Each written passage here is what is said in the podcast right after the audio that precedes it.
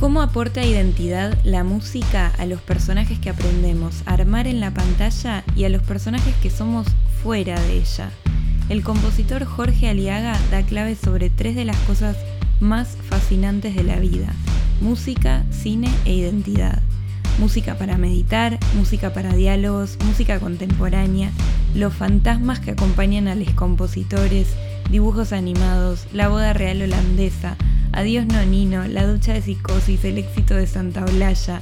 Es muy difícil resumir todos los temas que tocamos. Guiño guiño, mi nombre es Camila Brandoni y les doy la bienvenida a este nuevo episodio de Querida Podcast.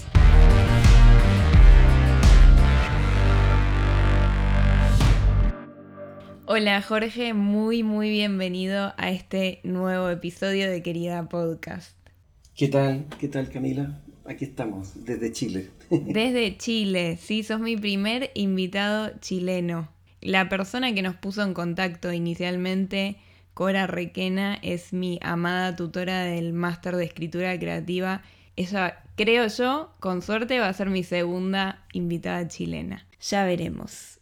Les cuento un poco quién es Jorge. Jorge es compositor, está formado en licenciatura en artes musicales en la Universidad Católica de Valparaíso y es diplomado en música para películas en la Escuela Normal de Música de París.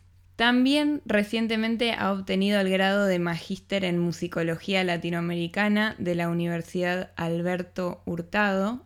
Su carrera como compositor incluye trabajos en distintas disciplinas artísticas como la danza, el cine, tanto ficción como documental, el teatro y una extensa labor como colaborador en proyectos de composición por encargo. Jorge ha recibido numerosos reconocimientos por su trabajo, son un montón de premios, voy a, voy a nombrar por encima algunos. Cinco veces ganador del premio Jerry Goldsmith de España, dos veces ganador del premio Pulsar en Chile, dos veces ganador del premio SCD FIC Viña de Chile, ¿es así como se dice? Tal cual. Lo que pasa es que eh, dentro del Festival de Cine de Viña del Mar se da esta categoría de premio a la mejor banda sonora que, es un premio que lo patrocina la Sociedad del Derecho Autor de Chile. Por eso que es mixto, es un premio que está alojado dentro del FIC Viña, pero que en estricto rigor lo otorga también la SCD. Perfecto. Y es también ganador del premio Mejor Banda Sonora por Leontina del Festival Internacional Santiago de Álvarez en Cuba. Su desempeño profesional abarca desde la composición de concierto a toda la gama de aplicaciones extramusicales en las que la música puede interactuar. Además es arreglador y productor musical enfocado en los procesos de mezcla y masterización musical destinados al audiovisual. Que sepas que cuando estaba preparando esta entrevista fueron las preguntas más difíciles de pensar para mí. Y creo que tiene que ver justamente con lo inefable que es la música, lo difícil que es ponerle palabras a algo así. Y mirá que a mí se me da bastante bien esto de ponerle palabras a las cosas. Pero con la música eh, me desborda.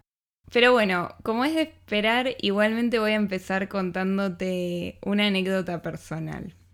Cuando tenía 15 años, un profesor que tuvimos en plástica, era también un melómano, me acuerdo que le gustaba mucho Cerati, nos hizo hacer el siguiente ejercicio.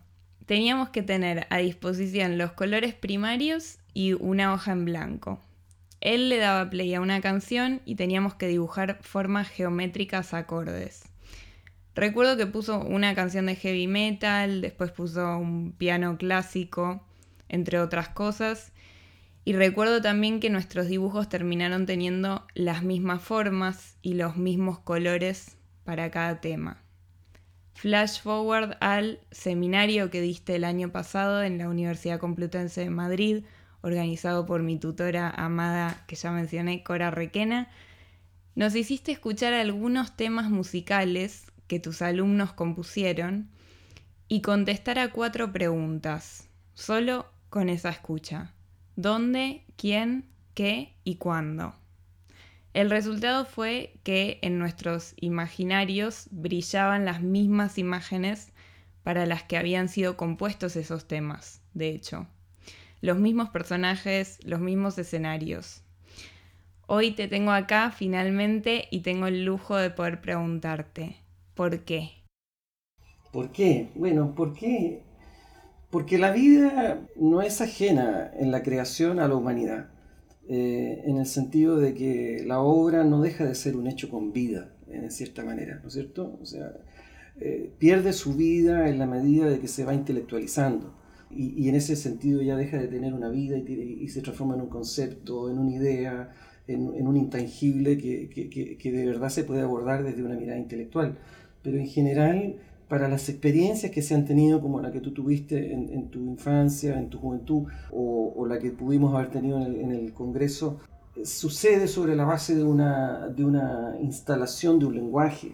Ese lenguaje vive en una cultura. Entonces, cuando tú dialogas eh, con una materia que tiene la estructura vital en sí misma y está modelada de una manera que reconoce esa empatía entre lo que significaría estar en un lugar, estar en un estado, eh, tener una acción o una situación, y que toda esa construcción de equilibrios energéticos que suceden en ese momento particular y prístino, en ese minuto tú lo estás empatizando, ¿no es cierto?, con una creación que se pone sobre, sobre tu experiencia y en alguna medida encaja, ¿no es cierto? Y tú dices, yo he estado ahí, yo reconozco ese lugar, yo reconozco ese aroma, pero no es tu intelecto, no es tu intelecto el que lo reconoce, sino que es tu, es tu cuerpo el que, el que se reconoce en ese lugar. Por eso que es muy efectiva la composición en términos comunicacionales, cuando se construye desde esos, desde esos valores eh, contrastantes eh, que, que, vienen fundamentados incluso desde las culturas orientales, ¿no es cierto?, con el yin y el yang, con el arsis, la tesis, la tensión, la relajación, lo que es arriba y abajo, es decir, la, la polaridad de la vida. Y todo ese equilibrio, como te digo, es lo que permite que eh, tal cual como se construye un perfume, eh, de la misma manera se construye una música. Es decir, voy poniendo los distintos, eh, las distintas gotas de equilibrios para cada uno de los parámetros que son parte de la composición y eso va a resultar en una ecuación final que algo le va a resonar, ¿no es cierto? Y finalmente nosotros trabajamos con ese concepto, con el concepto de evocarle a tu cuerpo un lugar donde ya pudo haber estado. Mm. Pero desde ese lugar, no desde la construcción de una conciencia intelectual por una fijación de una relación que se haya establecido. O sea, no porque yo escuché a Eric Satie en un comercial de, de, jabones, voy a escuchar una sonoridad similar y voy a tener una sensación de jabón. Digamos, no, no es una construcción intelectual semiótica, es una construcción corporal, física, que traspasa el intelecto. Por eso muchas veces la música emociona y no sabemos por qué. Y es porque mm. logra entrar directamente, digamos, al cuerpo sin pasar por el intelecto, o el intelecto adolece de una cultura suficiente para poder procesar y clasificar esa música que tú tienes al frente y nombrarla, digamos. Entonces, en ese sentido, ganamos un gran partido cuando logramos entrar directo a tu, cuerpo, digamos, y, y no nos tritura la trituradora intelectual. Digamos.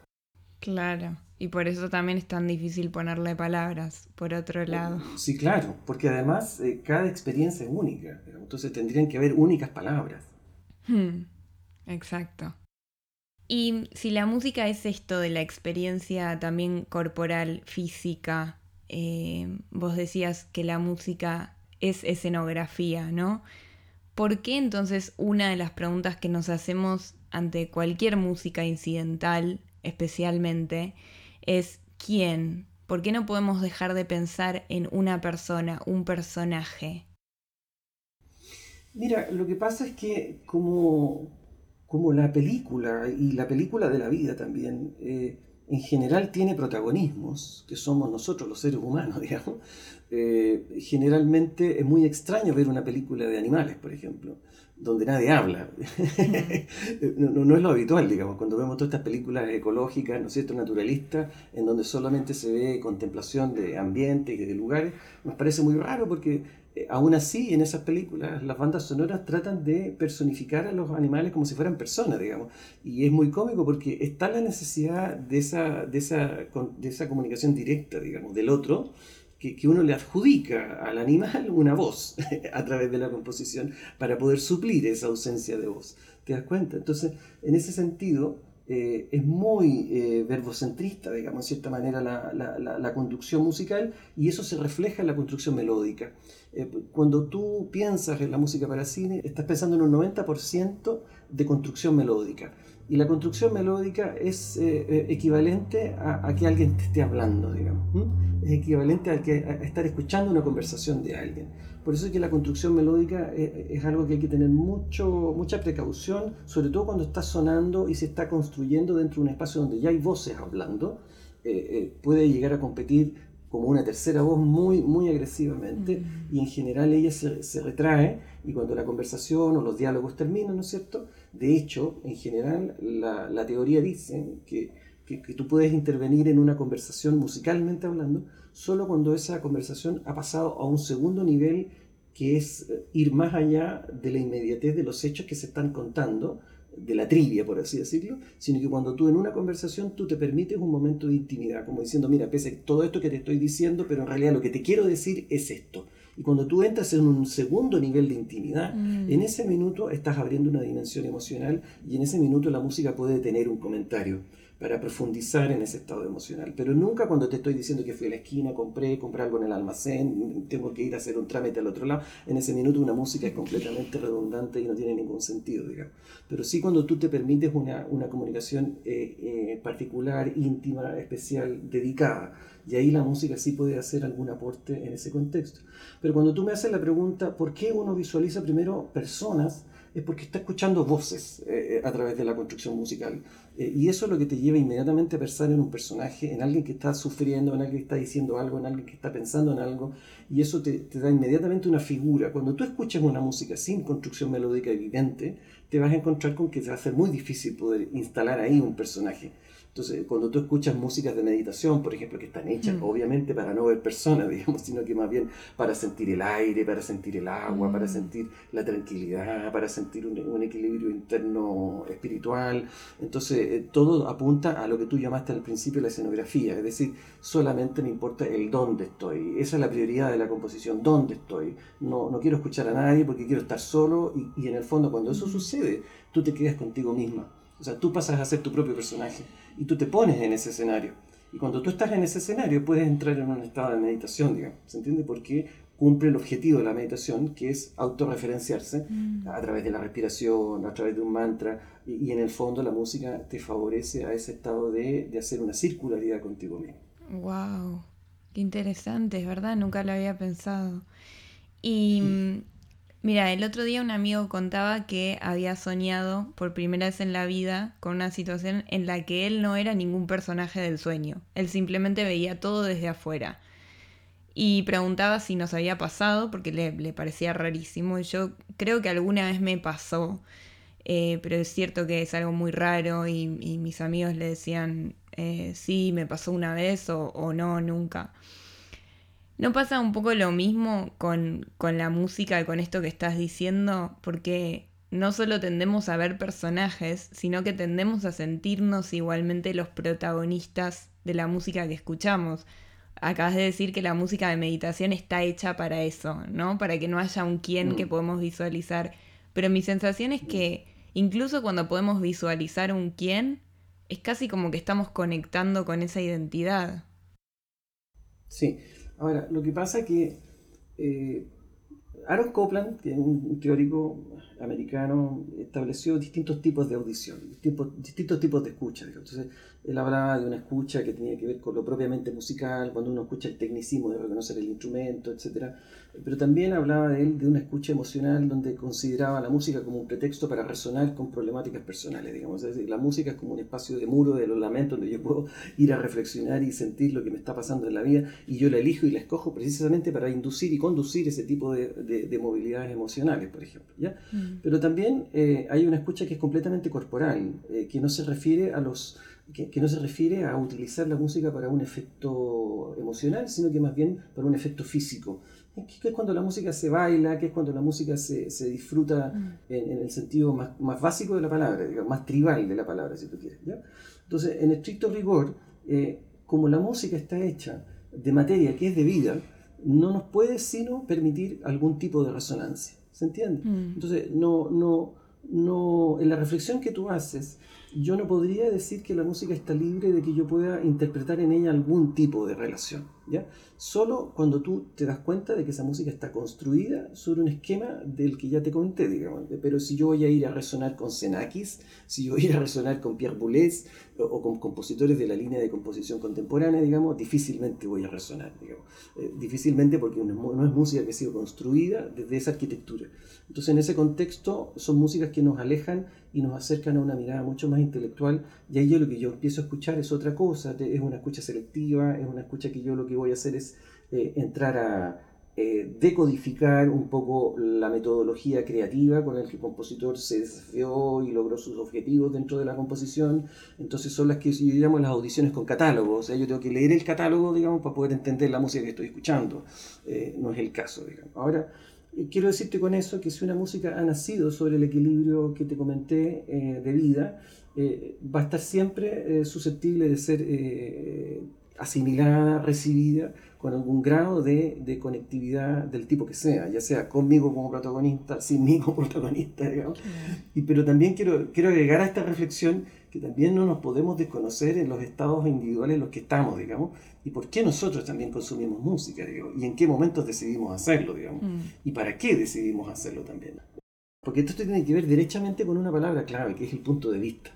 Mm. Eh, cuando un punto de vista a veces no es claro, te da esa posibilidad de que muchos auditores resuenen de forma distinta ante una experiencia musical. ¿Te das mm. cuenta? Entonces, cuando el compositor no ha logrado poner esa, ese perfume en todos sus equilibrios, entonces se abre el abanico de posibilidades de interpretación y eso genera subjetividad. Mm. Y hay veces que la subjetividad se requiere, por eso que muchas veces se convoca al oficio de música para cine a gente que no ha estudiado nada de música para cine. Mm. Y, y se los convoca solamente porque no tienen esa capacidad de poder direccionar un punto de vista y lo que se les pide a ellos básicamente es eh, la estética que puedan tener de acuerdo al proyecto que ellos eh, tengan como proyecto personal musical. Por eso que aparecen bandas, a veces las bandas sonoras, a veces en agrupaciones, aparecen solistas, aparece gente incluso en la música clásica, pero no es porque ellos tengan un oficio para cine, sino que porque efectivamente la música que ellos cultivan, efectivamente es la que necesita la película, es la que necesita el producto en cierta forma. ¿Te fijas? Claro. Em, Pensaba cuando nos hacías escuchar, cuando nos hacías hacer este ejercicio en el seminario el año pasado, todos estos escenarios que se nos venían a la mente, mm, dijimos cosas distintas, éramos muchas personas, no todo el mundo dijo lo mismo. Eh, una de las preguntas era si era un espacio cerrado o abierto y me acuerdo que en esa pregunta muchas veces no coincidíamos. Pero a mí me pasaba que yo siempre daba las respuestas de del escenario o de la imagen con la que había sido mm, inspirada esa música, porque entiendo que estos alumnos habían partido desde una imagen visual. Y yo pensaba, esto es algo que absolutamente estoy vivenciando de nuevo con el cuerpo y esto me lo está transmitiendo, pero al mismo tiempo, si es tan exacto, ¿no será porque soy una cinéfila y porque mamé muchísimo cine también? Y no tendrá que ver eso también en, digo... Por supuesto que sí, por supuesto que sí. Por supuesto que sí. Y esa, esa pregunta es muy interesante porque tú sabes que este ejercicio que tú, tú, tú hablas para los que están escuchando, básicamente eh, se, se, consiste muy, muy fundamentalmente en que una persona toma una imagen, toma una fotografía, esa fotografía tiene características particulares porque no es cualquier fotografía, es una fotografía que yo la defino como una fotografía documental, es decir, es un fotograma de la vida, no puede ser una fotografía de un paisaje con cinco lunas y con un dinosaurio volando, eh, y tampoco puede ser en blanco y negro, porque la vida no es en blanco y negro. Entonces, en ese contexto de fotografía documental, ese ejercicio se, se, traduce en una composición, ¿no es cierto? Y que la composición lo que tiene que hacer a través de un proceso inductivo es evocar la imagen que inspira al compositor, ¿no es cierto? Ya. Pero el punto está en que ese ejercicio también sirve mucho para poder evaluar eh, cuán, eh, se podría decir, cuán obstruidas están las líneas perceptivas de nuestros auditores en relación con lo que están escuchando en primera línea, en segunda línea o en tercera línea, digamos. Eh, porque lamentablemente la primera audición siempre se la lleva la mente. Y la mente siempre va a buscar resonancias conceptuales a veces. Generalmente en mis audiciones lo que primero se menciona es yo sentí pavor, yo sentí angustia, a veces se refieren a estados sentimentales, digamos, otras veces se siente, yo sentí, a veces se cuentan historias completas, digamos, o sea, yo vi un duende que caminaba por la montaña y todo lo que tú te puedes imaginar, digamos, o también se pueden encontrar eh, construcciones que van hacia un punto como más... Eh, eh, filosófico incluso. Entonces, desde esa perspectiva tú te das cuenta de que no todas las eh, formas de audición eh, mm. son estandarizadas. Entonces, eso me permite a mí saber cuál es el nivel de percepción emocional, corporal que está teniendo el auditor. Y si ese auditor tiene una cultura masiva, interesante, de vinculaciones de imagen con música en su vida personal, eh, claramente, ¿no es cierto?, va a tener una resonancia mucho más de primera calidad, en términos de mm. calidad, digo, de asertividad más bien, en términos de asertividad con respecto a la experiencia que se está proponiendo. Eh, alguien que nunca ha escuchado música va a inventar lo que yo llamo el cuentacuentos, va a inventar cualquier historia sobre lo que escuchó y no necesariamente va a estar recibiendo la esencia de la música voy a desarrollar un poco la idea del cuentacuento, eh, porque es muy delicado ese tema, cuando el compositor no tiene la sensibilidad de poder reconocer las características particulares a lo que se tiene que abocar, y se deja llevar por una primera lectura, por una primera interpretación. Nosotros siempre estamos lidiando en contra de la interpretación. La interpretación es algo que siempre nos va a agredir en cierta forma, ¿no es cierto? ¿Por qué? Porque tiene que ver con que vamos a estrechar las posibilidades comunicacionales. Cuando yo interpreto ya tomé un camino, ya tomé un punto de vista. ¿Te das cuenta? Entonces, cuando yo le pido a un compositor que, que, primero lea y después defina un punto de vista, en ese contexto yo lo que estoy haciendo es eh, favorecer a la percepción. Y generalmente los compositores jóvenes, ¿no es cierto?, que no tienen una capacidad de lectura más allá de su propia experiencia de resonación inmediata, o de interpretación inmediata, o sea, tú le pones el vaso medio de agua, inmediatamente te dicen, un, eh, es, un vaso de agua, pero, no sabemos si es agua, puede ser cualquier cosa, es un líquido transparente, es lo único que puedo decir de él. Puede ser alcohol, puede ser vodka, puede ser muchas cosas. Entonces ya lo nombró agua y ya inmediatamente tomó inmediatamente una reacción de interpretación y no se, y no se censuró a leer primero. Eso es lo que veo yo ahí, es un líquido transparente. No sé nada más de él. Y, pero, pero puedo elegir qué quiero que sea a través de la composición. Puedo elegir que quiero que sea agua, puedo elegir que quiero que sea agua contaminada con veneno, puedo elegir que, que, sea un alcohol, etc. Entonces, esa construcción la hago yo por una decisión, que es el punto de vista. Entonces, cuando el compositor, porque este proceso es, te digo que es recíproco, por eso que te lo quiero plantear así, porque así como existe el auditor que no ha tenido esa experiencia emocional para recibir algo que fue eh, maravillosamente bien construido, también existe el compositor que no tiene la capacidad de maravillosamente construir mm. eso que tú tienes que recibir, ¿se entiende? Y no, y no lo tiene, básicamente, porque todavía no ha desarrollado algo que para mí es base y es ley de vida que no seas mejor compositor de música para cine por haber estudiado en Berkeley, por tener un summa cum laude, sino porque has vivido más en tu vida, que es lo que tú estás hablando acerca de los kilómetros de mm. experiencia auditiva con las bandas sonoras. Es lo mismo. Un compositor no solo necesita tener la formación, tener el oficio, sino que necesita tener el talento de poder recibir la vida de manera sensible y eso es vivir la vida. Y para poder vivir la vida se requiere esa capacidad que te va a permitir a ti saber autocensurarte. El compositor de música para cine generalmente es asistido en esta silla. Aquí yo no estoy solo. Hay cinco o seis personas girando en este minuto en torno a mí al momento de componer algo. ¿Y por qué? Porque a veces al, compositor se le sienta eh, el inseguro, por ejemplo, el que tiene que demostrar que es un compositor. A veces se le sienta el papá, la mamá, que le dice, pero si, ¿por qué estudiaste música? Si eso no era lo tuyo, y tú estás confirmándote a través de la composición. A veces se le sienta el que tiene un problema emocional personal. ¿Qué culpa tiene la comedia que está componiendo de que él esté en plena crisis, digamos? ¿Se entiende, no? Y a veces se le infiltra en la composición. Entonces, a nosotros nos asisten muchos fantasmas que tenemos que saber reconocerlos y dejarles que se queden en su lugar. Yo siempre pongo el ejemplo de la película Una mente brillante. Eh, cuando el personaje de la película Una mente brillante de repente reconoce que tiene alucinaciones, ¿ya? que son estos fantasmas. ¿Y cómo lo reconoce? Cuando de pronto, en medio de una tormenta, ¿no es cierto?, sale en un auto, frena de frente porque viene una niña que va a, punto de atropellar y se da cuenta que esa niña tiene siete años y ha tenido durante toda su vida siete años. Y en ese minuto logra reconocerla que es una ilusión. Cuando él reconoce esa ilusión, que es lo que te digo yo, cuando yo reconozco ese fantasma que me acompaña siempre y siempre me va a acompañar, digamos, yo opto y decido no dejarlo entrar.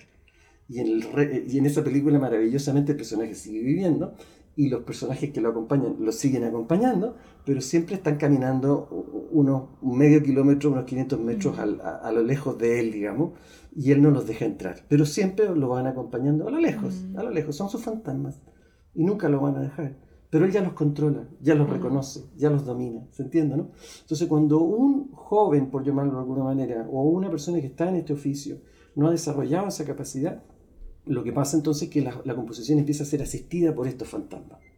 Y esos fantasmas son, los riesgos que hay para poder ser asertivo en la composición. Ese es el punto. ¿ya? Entonces, esto que tú me estás planteando es recíproco. O sea, así como te pasa a ti de haber tenido mayor afinidad por tener una cultura de vida en ese mundo, que no tuvieron otros, que nunca han escuchado música en su vida, ¿no es cierto? Y por otro lado están los compositores que también tienen que hacer lo suyo, digamos, es decir, tienen que hacer una música que efectivamente reporte a lo que, a lo, que quiere mm. transmitir. Sí, totalmente. Estoy, tengo el cerebro explotado. es un montón de información que sí, que nunca me había sentado a pensar. Em, pienso en la música como las palabras no alcanzan para describir eh, la música pero bueno, no dejamos de, comparar a la música con una escenografía, sobre todo cuando se trata de una música que está, que está construida también para los ojos, eh, como en las películas, en las series, en la pantalla. Pero también pienso en la música como un vestuario de personajes. Tengo esta sensación de que los personajes de la película tienen su propio vestuario muy impoluto, que siempre es esta música que los hace, esas en las que hay un tema de personaje y el personaje y el tema entra antes que el personaje mismo y ya podés sentir cómo se despliega como si fuera en una alfombra roja y cómo se puede visualizar perfectamente casi como un plano de espaldas que va subiendo de los pies a la cabeza y muestra la capa con la que llega ese mm. personaje. ¿Cómo ¿Cómo mm. es que es tan potente esto? ¿Cómo contribuye la música a construir identidad?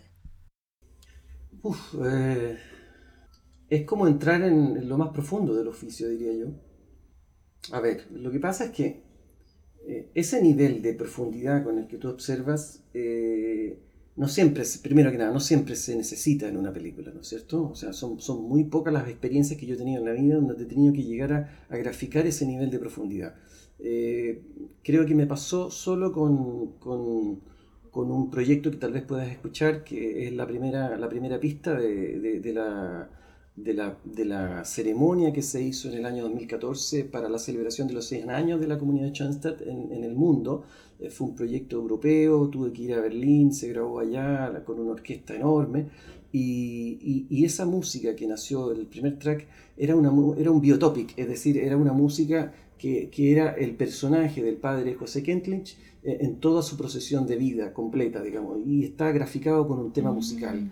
Eh, y ese tema musical parte con la anunciación y esa anunciación pasa a otro instrumento que se transforma en un desgarro y ese desgarro después se transforma en un piano que es un peregrinaje y va teniendo un viaje eh, esa estructura melódica a lo largo de la composición para ir dando todos los momentos. Te podría incluso decir en qué momento él se inclina y recibe los votos de, padre y todo, lo, todo está, nadie va a poder, no es una música programática en estricto rigor, digamos, en el sentido de que va como Perito y el Lobo eh, gráficamente haciendo cada momento, pero sí hay una línea, hay una vértebra, digamos, espiritual que acompaña al personaje durante toda la, durante, durante toda la pista. Pero ¿por qué te lo menciono? Porque porque, porque en el fondo eh, es, complejo lo que me estás preguntando, porque tiene muchas aristas.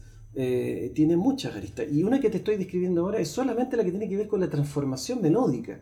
Es decir, solamente, solamente con la, con la melodía y las posibles transformaciones de esa melodía, yo puedo ya estar articulando un grado de profundidad y de representación particular psicológico del personaje.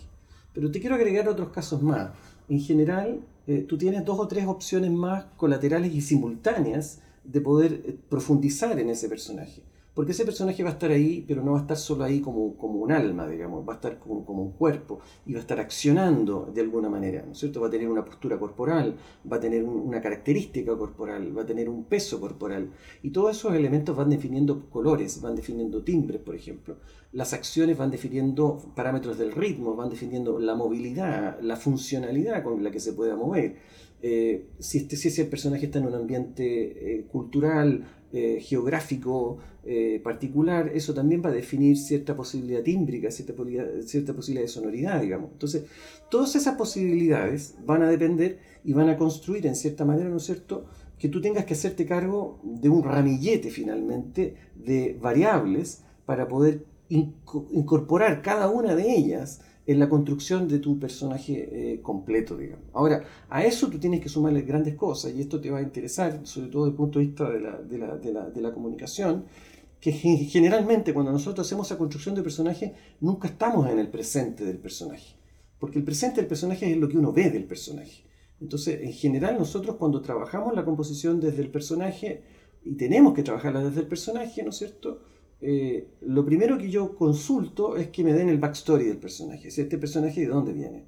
Y, que también a través del guion y, el final de la película, digamos, ahí viene la parte spoiler del asunto, digamos, eh, cuál es el need del personaje, o sea, cuál es el objetivo macro del personaje. Entonces, en general, yo trabajo mirando un poco por qué es como es y cuáles son sus expectativas al futuro. Eh, y si tengo que trabajar en el presente, voy a una capa adentro del presente, que es por qué psicológicamente o cómo está psicológicamente en ese presente. Entonces, te, estoy graficando tres lugares en donde uno suele estar para graficar a una persona y no caer en la evidencia de la duplicidad, de la literalidad, porque es desde ahí donde tenemos que mm. arrancarnos literalmente. O sea, yo no voy a hacer, ¿por qué sabes tú, sabes tú por qué los dibujos animados usan mucho las ornamentaciones? ¿Por qué las líneas melódicas de los dibujos animados son todas porque son ornamentaciones, porque el personaje ya no es persona, es personaje. y como es personaje, necesita ser graficado. ¿Se entiende? Y ahí tú tienes un ejemplo de una graficación lineal directa que yo nunca lo haría con un personaje persona de una película. Yo a ese personaje, si es gordo, no voy a hacer un pro, pro, pro, pro, pro. Eso lo hacen los dibujos animados porque son personajes. ¿no es cierto? Y como las personas son personas, entonces yo no las puedo graficar musicalmente con su presente, porque ya lo veo. Eh, y desde ahí, de la obviedad, uno se arranca constantemente. Eso es uno de los peligros básicos del oficio, la obviedad. O sea, yo, yo, tengo que componer lo que no me dicen, tengo que componer lo que no se ve, porque, porque ahí es donde actúa la música. Y, y lo que no se ve está antes, después o en la mente del personaje. ¿Te das cuenta? Entonces, cuando yo tengo que construir ese personaje, tengo que no solo ver esa variable que te estoy diciendo, que es una variable completamente narrativa y que está en el dominio de lo melódico, 100%, digamos, ¿ya? 100%. Mm. Sino que además ese dominio melódico yo lo tengo que situar en un contexto de que, que, me pueda importar de acuerdo a la particularidad que esté viviendo ese personaje en ese minuto. Si ese personaje está caminando en la calle, voy a querer a lo mejor graficar su caminar, pero no voy a desconocer su estado emocional con el que camina. Este es un ejemplo ficticio, pero que te va a explicar muy bien el grado de complejidad, digamos. Viene un director y me pide, una escena. Me dice, Jorge, hay una escena en una película donde hay un trayecto en tren de una personaje. Necesito que hagas una música de viaje. Entonces tú dices, claro, ella va viajando en un tren, entonces yo pienso inmediatamente en la cinética, la kinesis, ¿no es cierto? El movimiento. Y sobre eso construye un arreglo, ¿no es cierto?, que haga un traslado. Y hago el traslado. Perfecto, me dice Jorge, fantástico, la música de tren funciona impecable, pero hay un problema. Eh, no tuvimos muchos recursos y se supone que esto es un tren que está en la Siberia rusa y lo tuvimos que filmar en, en la Amazonas o en cualquier otro lugar menos en Rusia, digamos. Entonces necesito que la música me ayude a decir que esto está pasando en Rusia. Ya, ok, entonces voy a agregar algún instrumento típico de la cultura rusa entremezclado con este mecanismo del tren y tal vez voy a usar, cambiar dos o tres notas para acercarme a alguna escala húngara, zíngara y voy a tratar de darle este color un poco exótico a la composición y perfecto, ya, pum, tan, tum, tum, tum, aparece y de pronto el director me dice, Jorge, fantástico, veo Rusia, eh, siento el aroma de Rusia, increíble, eh, pero ahora resulta de que lamentablemente la actriz que contratamos no fue la que yo quería y no tuvo una perfecta performance y no se le entiende muy bien la emoción que ella tiene en ese viaje. Necesito que la música me aclare un poco más eh, en qué estado va ella. Entonces tú dices, chuta, ya, bueno, lo voy a hacer. Eh, tengo el tren, tengo la maquinita, tengo Rusia, voy a agregar una pequeña línea melódica, ¿no es cierto?, eh, de cuerdas, donde voy a graficar un estado un poco etéreo, un poco oído, que va a resonar con la mirada de la, de la, de la personaje que va en ese tren, ¿no es cierto? Entonces voy a ayudarla, voy a hacer, ¿no es cierto?, un aporte a lo que ella no pudo dar en la actuación y voy a darle esa línea melódica que va a aclarar que ella va meditativa, ciertamente en un estado de melancolía tal vez, etc. El director, increíble, me dice Jorge, me arreglaste la escena, eh, veo el tren, veo Rusia, ahora veo, entiendo la emoción que tiene, eh, pero falta algo, me dice. Eh, que como que falta algo, le digo yo, si ya tienes todo, tienes el tren, tienes Rusia, tienes, tienes la emoción. Es que Jorge me dice, esta no es primera vez que ella hace ese viaje. ¿Cómo? No, pues me dice, no es primera vez que ella hace ese viaje. Este, ese viaje ya lo hizo en la infancia. Eh, y en ese viaje ella tuvo un trauma. Y yo necesito que tú le digas al espectador que este viaje no es cualquier viaje. Este viaje es el viaje donde ella va a reparar un trauma de infancia. Me estás bromeando, le digo yo. ¿Y cómo voy a hacer que la música diga eso? Entonces tú te acuerdas en ese minuto que en la película, en los primeros 15 minutos, cuando ella era de 7 años y estaba en ese, en ese, lugar al cual ahora, siendo adulta, tenía que ir, tú habías usado una música, un pequeño motivo para graficar la infancia en ese minuto, y tú dices, ¡pa! ¡pum! Agarro ese tema, ¿no es cierto? Lo pongo entonces en medio de esa línea melódica melancólica y de repente hago aparecer esas tres o cuatro notas que son parte de ese tema que ella había escuchado en la infancia, ¿no es cierto? Y que se relacionaban con su trauma. Y en ese minuto le digo al espectador, ella no viaja por viajar, ella viaja con una intención, va al encuentro de su infancia.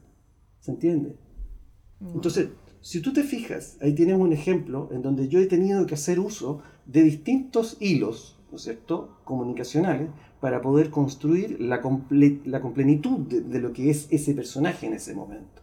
Por eso es que tú me estás preguntando algo muy complejo, porque cada situación y cada momento es único y en ese sentido, mm. tengo que yo que tener la conciencia de haber vivido, de haber reconocido. O sea, hoy día es tan importante, cuando digo yo esto de, del haber vivido, no es menor, porque hoy día si yo preguntara cuál es la diferencia entre la melancolía y la nostalgia, pocas personas van a dar con fineza en la diferencia que hay entre una melancolía y una nostalgia, porque, porque están muy cerca como estados.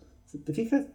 Están mm. muy cerca. Pero cuando tú logras haber vivido esos dos estados, sabes que uno está con la cabeza en el pasado y otro está con la cabeza en el presente. O sea, yo puedo recordar el pasado con cariño, diciendo qué bueno fue lo que viví, ¿no es cierto? Pero lo puedo también recordar con apego y decir, yo quiero volver a vivir lo que viví antes. ¿Te das mm, cuenta? Entonces, esa diferencia tan sutil se trabaja. Se trabaja en la alquimia del perfume, que te digo yo. O sea, ¿cómo puedo yo hacer que musicalmente eso sea una cosa y no la otra? Eso es la magia del oficio. Y es por eso que requiere esta madurez, eh, que no es otra que poder tener esta amplitud de abanicos de posibilidades con los que trabajar. Mientras más estrecho es tu abanico, más cliché va a ser tu música, más de zonas comunes va a ser tu música, más estandarizada va a ser tu música, ¿te fijas? Y más conflictuado te vas a encontrar como compositor si a la semana, si, si hoy compusiste una música de tristeza y la próxima semana de nuevo te toca trabajar una música de tristeza. Porque como no tienes ese abanico amplio, te vas a encontrar que tu música va a ser muy parecida a la que hiciste la semana pasada. ¿Te das cuenta? Sí, totalmente. Em, esto no tiene nada que ver, pero no sé por qué siento la necesidad de contártelo y no lo, no lo había pensado antes del episodio. No, no podía parar de pensar en esto. Una de las cosas de los videos que más me conmueven en la vida es uno que en realidad per se no tiene nada que ver conmigo, que es el video de la boda de El Príncipe de Holanda y la Princesa Máxima, que eh, es argentina, Máxima Sorreguieta.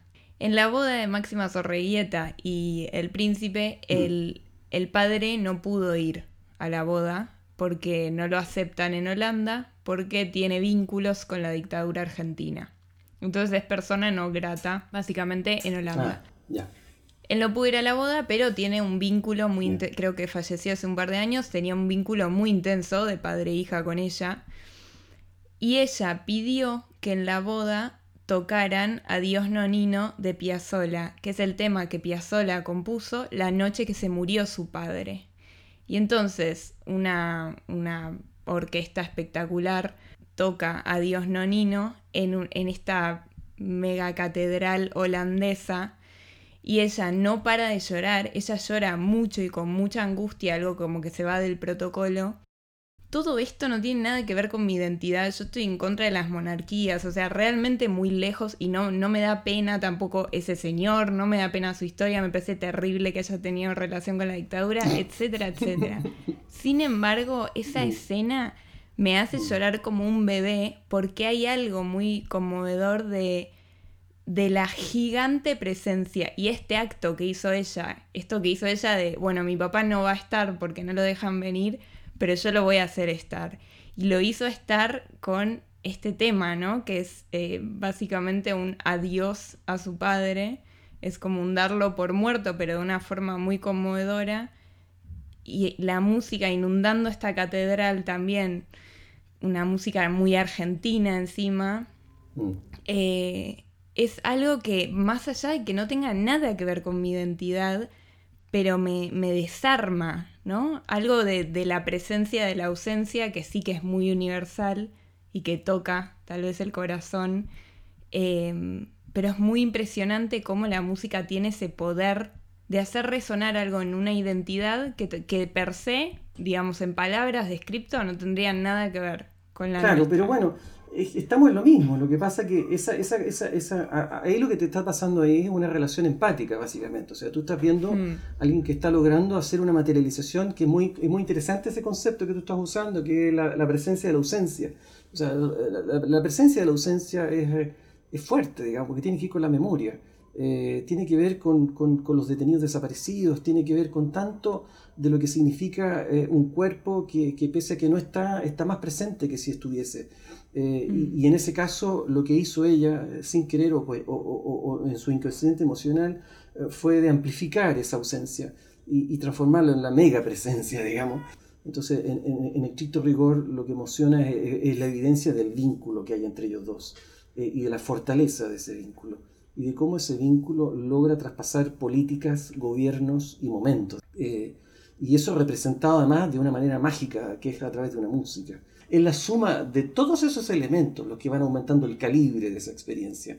Eh, no es solo Nonino, es, que era la música de su padre, es que su padre además tenía restricción para estar con él y que además tenía una relación increíble con su hija. Entonces es la manera en que ella lo honra, que, que hace de ese momento un momento tan especial y tan potente, digamos, en términos de transmisión energética, porque lo que se suma ahí son muchas cosas. Sí. Eso es básicamente. Sí, eh, después si podés míralo por YouTube porque es muy impresionante. Vamos a llorar un rato. Y saliendo un poco de este tema que es tan complejo, pero que me quedó tan claro con el ejemplo que acabas de dar de, del tren y también con el ejemplo que diste de los personajes animados, porque cuando yo te estaba contando esta cámara que visualizo de una capa de, de los pies a la cabeza, pensaba en un personaje animado, me parece y mm, pensaba en esto de, una contribución de la música, pero como duplicación de, su personalidad. Exacto, exacto. Pero saliendo un poco de ese tema, ¿cómo afectan las tendencias musicales en general, las nuevas creaciones, a la hora de hacer este trabajo como compositor? Porque mm, yo entiendo que la imagen cambia la forma de rodar, pero entiendo entonces que los nuevos géneros, las nuevas tendencias musicales cambiarían también la forma de componer de una manera análoga, imagino. ¿Es así? Sí, es así. Es así. Pero es así por una razón simple. La música es de cine y es para cine. O sea, no, no, es autónoma el cine. O sea, si el cine cambia, la música para cine tiene que cambiar. Digamos. O sea, no, y así ha sido, digamos, en la historia del cine. O sea, al punto de que hubo música. O sea, hubo época del cine que no tuvo música, digamos, y sigue habiendo cine, muchos cines sin música también. Eh, pero hay anécdotas muy interesantes, digamos, o sea, eh, esta, esta, esta, época del Mickey Mouse y de todo lo que es la, la, construcción como del personaje animado, era muy característico de los pianistas del cine mudo, digamos, donde no tenían ninguna voz que, que hablara por los personajes, entonces la música literalmente tenía que hablar por cada uno de ellos, digamos, eh, y tenía que graficarlo todo, porque no había banda sonora, digamos. Entonces, cuando aparece el sonido, eh, la música pasó a un grado de timidez importante y solamente siguió persistiendo eh, con musicalidad que podía tocarse en la escena. Eh, es decir, empezaron a aparecer pianistas que tocaban en la película, mm. canciones, pero salió, no, salió de, de, toda posibilidad de graficar eh, puesto que ya el cine entró en un contexto realista, y dentro del contexto realista uno no anda caminando por la calle con una orquesta en la, espalda, digamos, ¿se entiende? No, no, no, anda con una orquesta sinfónica mientras camina por la calle. Entonces, en ese contexto de realismo, la música eh, tuvo que retraerse varios años hasta que retomó con el inicio del gran mainstream del cine, digamos, de Hollywood y películas mágicas que se ponen como referentes del inicio de la banda sonora de Son King Kong particularmente, en donde ya aparece el primer concepto como de banda sonora, como que ya sí, respetamos de que hay voces, hay, hay, hay, efectos de sonido, pero también hay música, digamos. Y, y, en, y en ese minuto y a partir de esa época empezó como a ordenarse una nueva narrativa y una nueva forma de interactuar con la escena, pero muy heredado de la ópera además, ¿eh? muy, muy, muy, muy, muy heredado de la tradición de, la música programática y, operática eh, que tenía que ver con todo lo que era la, el grafismo o, toda la gráfica del, del leitmotiv, digamos, que fue lo que mucho se usó por muchos años aparecían los grandes temas de película, por eso se hablaba del tema de la película, ¿ah? lo que el viento se llevó, el gran tema y el tema de, de, la personaje, del personaje, etc. Entonces toda esa herencia viene de la ópera o, o, de la música programática como las sinfonías programáticas y toda esa época del romanticismo de la música clásica. Entonces eso se, se, absorbió en la música para cine, pero después fue articulándose y de a poco empezaron a aparecer talentos, empezaron a aparecer nombres que lograron ir eh, haciendo evolucionar y darle cierta impronta de característica propia a la música para cine.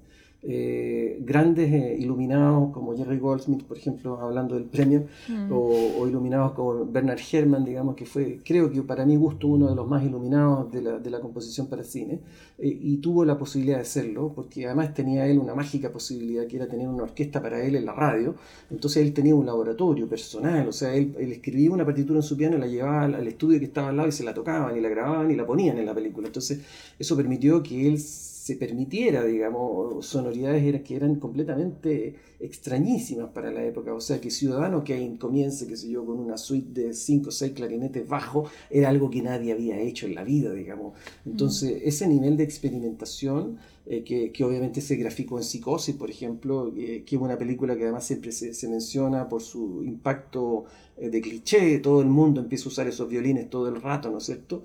Eh, agudos, pero que también tienen un trabajo, lo que hablábamos del trabajo de las capas y de, la, y de las líneas de, soporte de una composición, eh, resulta que Norman Bates era taxidermista y tenía la, oficina llena de pájaros, digamos. Entonces cuando él hace la música de la ducha, lo que está haciendo es poner el graznido de un pájaro. Entonces él está subliminalmente diciendo, es Norman Bates el que está asesinando. Eh, es Norman Bates, lo dice al, al, al hacer sonar un pájaro en la ducha. ¿Se entiende? ¿no? Mm. Entonces, ese nivel de conceptualización que tiene Herman, que es muy denso, eh, le, causó finalmente conflicto porque la música empezó a tener tal nivel de autoría en las películas de Hitchcock que Hitchcock empezó como a sentirse incómodo, como que empezó a sentir de que su película no era tan importante si no tenía la música de Herman mm. y ahí el pobre Herman tuvo que hacerse un lado. Eh, fue una disputa de ego muy dura esa. Herman lo pasó muy mal con Hitchcock eh, en las últimas películas. Yo soy una gran fanática del cine de terror. Eh, y, la, y hay un nuevo cine de terror que está emergiendo que tiene que ver con eh, muchos temas de, racismo y de discriminación eh, y pone sobre la mesa un poco este terror, ¿no? Y estos nuevos directores están usando, o sea, homenajean a, Herman y por lo menos eh, a Psicosis en todas sus películas. Siempre hay como un violín roto, como se escucha desde una no música, ¿no? Un violín roto y es verdad que da mucho miedo igual, aunque la hayamos escuchado mil veces, la tengamos conectada con mil imágenes. Pero ¿por qué? ¿Pero por qué? ¿Pero por qué da miedo? Porque más allá de recordar la escena de la ducha, recuerda lo que te dije, él utilizó los granidos de pájaro, es decir, él, tiene una capa profunda, eso que es psicológica, que es de desconexión interior. Entonces ahí empieza a haber una gravitante que te da, que te da otro dato. Ahora, tú hiciste una pregunta que no he terminado de contestar y que creo que es importante darle un, giro más, porque tiene que ver con las nuevas, con los nuevos lenguajes, con las nuevas tendencias que el cine puede estar invitando a la música a reaccionar de manera distinta. Y ahí hay un tema que no es menor. Mi tesis de magíster se concentró precisamente en, en, la implicancia de la aparición de la cantautoría en la música para cine, cosa que se ha transformado también en una moda, digamos, que se le pida a, a muchos cantautores que hagan bandas sonoras. Eh, cantautores que no tienen ninguna experiencia en la música para cine, digamos, pero sí en la composición, obviamente, de canciones, y que, pero que se les pide no hacer canciones, eso es lo que te estoy aclarando, digamos, que no es que el cantautor vaya a hacer canciones para la película, no es el caso, no. a él se le pide que haga la música incidental de la película, ¿ya? Mm. Es decir, que haga música instrumental para la película. Y en ese rol, claro, eso se ha dado mucho, eh, sobre todo en Latinoamérica, eh, casos como el de Gustavo Santolaya, por ejemplo, eh, mm. y hay otros compositores nacionales que han tenido también esa, esa, participación. No, no, no, nos, no, nos, olvidemos que Gustavo Santolaya ganó dos años seguido el, el Oscar eh, por músicas que, que, eran completamente fuera del estándar, digamos, del mainstream, o sea, eran, eran músicas completamente exóticas para, para, para la academia, digamos. Mm. Y precisamente tal vez por eso se lo dieron, independiente de todas las gestiones que él pueda tener eh, de contactos y de productores y todo lo que ya sabemos, pero efectivamente él, él, él logró abrir una brecha de experimentación ahí que para la academia en su minuto fue bienvenida de acuerdo a la película y al cine con el que se estaba trabajando. El problema está cuando eso se transforma en, un cliché que tú te sigues clonando a ti mismo, digamos, en las películas siguientes.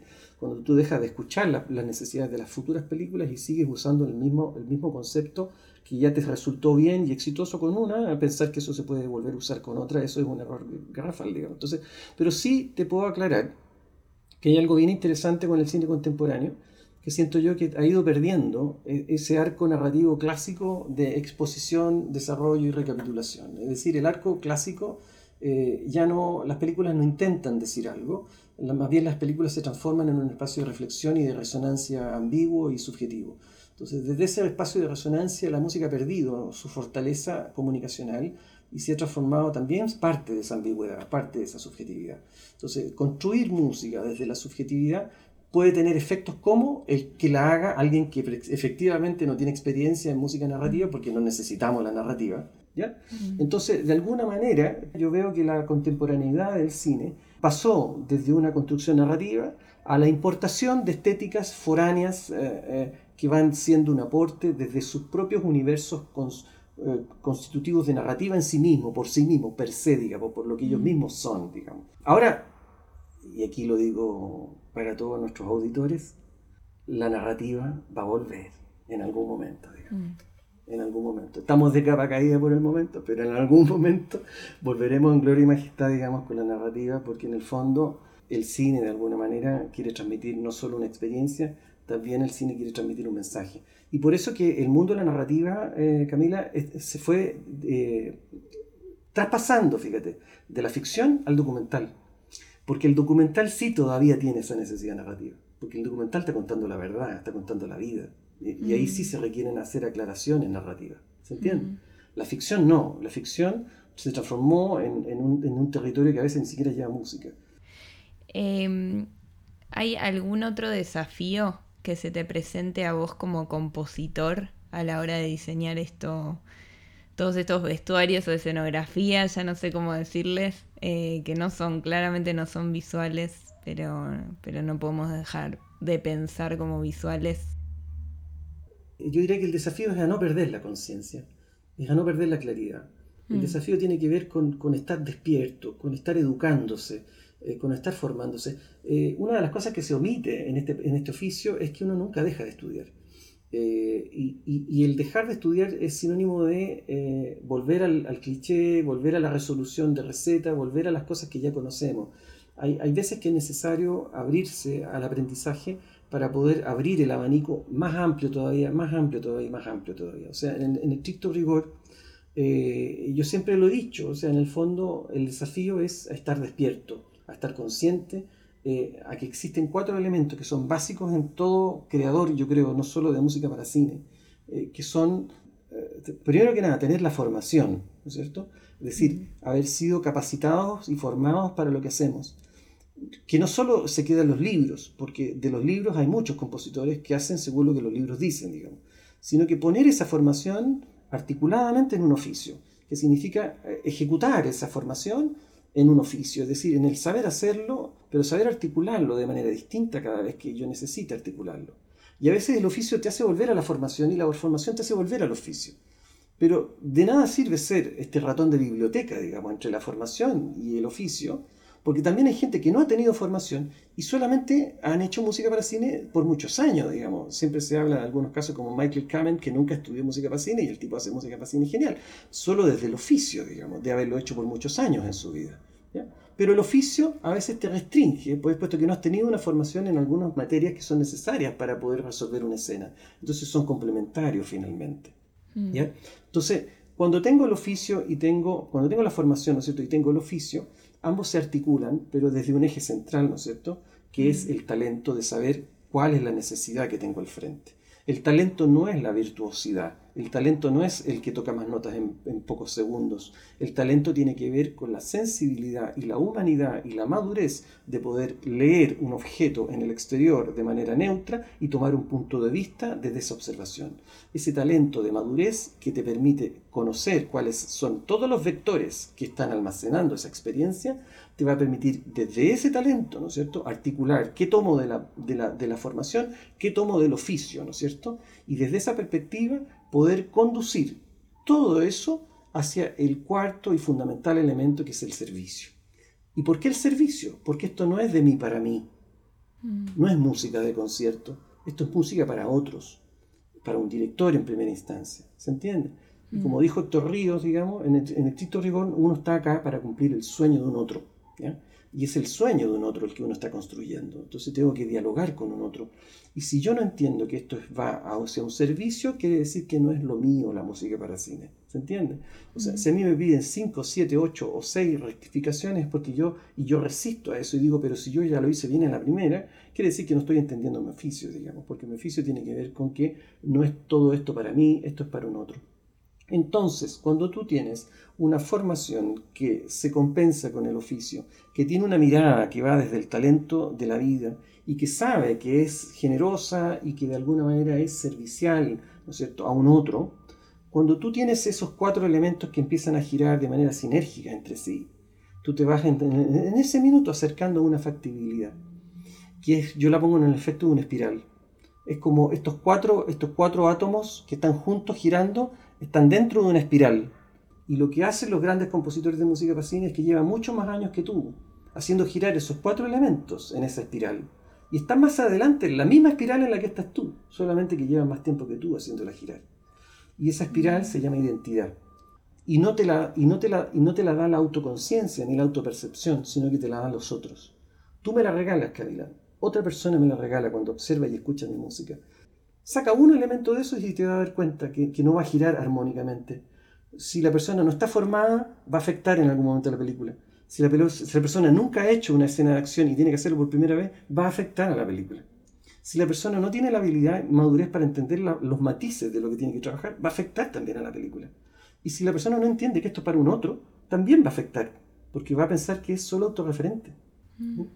Esos cuatro elementos, cuando están armónicamente sinergiados, generan este ascenso en la verticalidad y esta espiral de identidad, que es la vida finalmente. Es mm. Sí, y que es tan aplicable a, todo. Estaba pensando cuando los describías, mm. no solo al oficio de, un músico, de una música, sino a cualquier oficio, a, cualquier quehacer, diría, de la vida. Es aplicable esto. Y a cualquier vocación. ¿no? Claro. Jorge, muchísimas, muchísimas gracias por haberte hecho este espacio y este tiempo para poder compartirnos tus reflexiones sobre música e identidad, que me parece un tema tan, tan fascinante. Aprendí un montón, o sea, fui tu alumna en este episodio. La última pregunta que tengo para hacerte es, ¿dónde podemos escucharte en tu música? Bueno, hay, hay varios lugares. Básicamente eh, hay, hay un lugar oficial y un extraoficial. el lugar, bueno, el lugar que los junta los dos en mi sitio web. Ahí, ahí están los links a, los dos mundos, el oficial y el extraoficial. Ahora, en términos de plataforma, el oficial es Spotify, porque ahí yo he puesto los discos que son más representativos de mi carrera, digamos. Eh, y el extraoficial está bajo mi nombre en un sitio que administra proyectos discográficos también, que, que se llama Bandcamp. Eh, y en Bandcamp yo tengo todos los proyectos que son un poco más alternativos, vinculados a danza, a teatro eh, o algunas obras por encargo. Pero todos esos a la, vez están linkeados desde mi sitio web.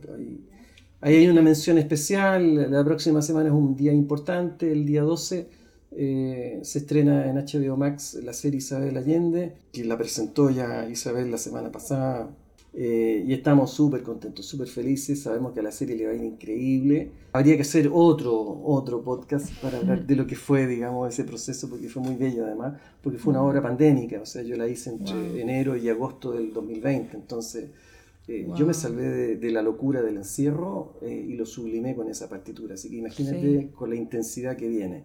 ¡Wow! Sí, muero por escucharlo. Jorge, muchísimas, muchísimas gracias una vez más. Esto fue Música para los Ojos, la entrega número 16 de Querida Podcast. Mi nombre es Camila Brandoni y les espero la próxima semana con más preguntas sobre quiénes somos y cómo nos transformamos de este lado de la pantalla.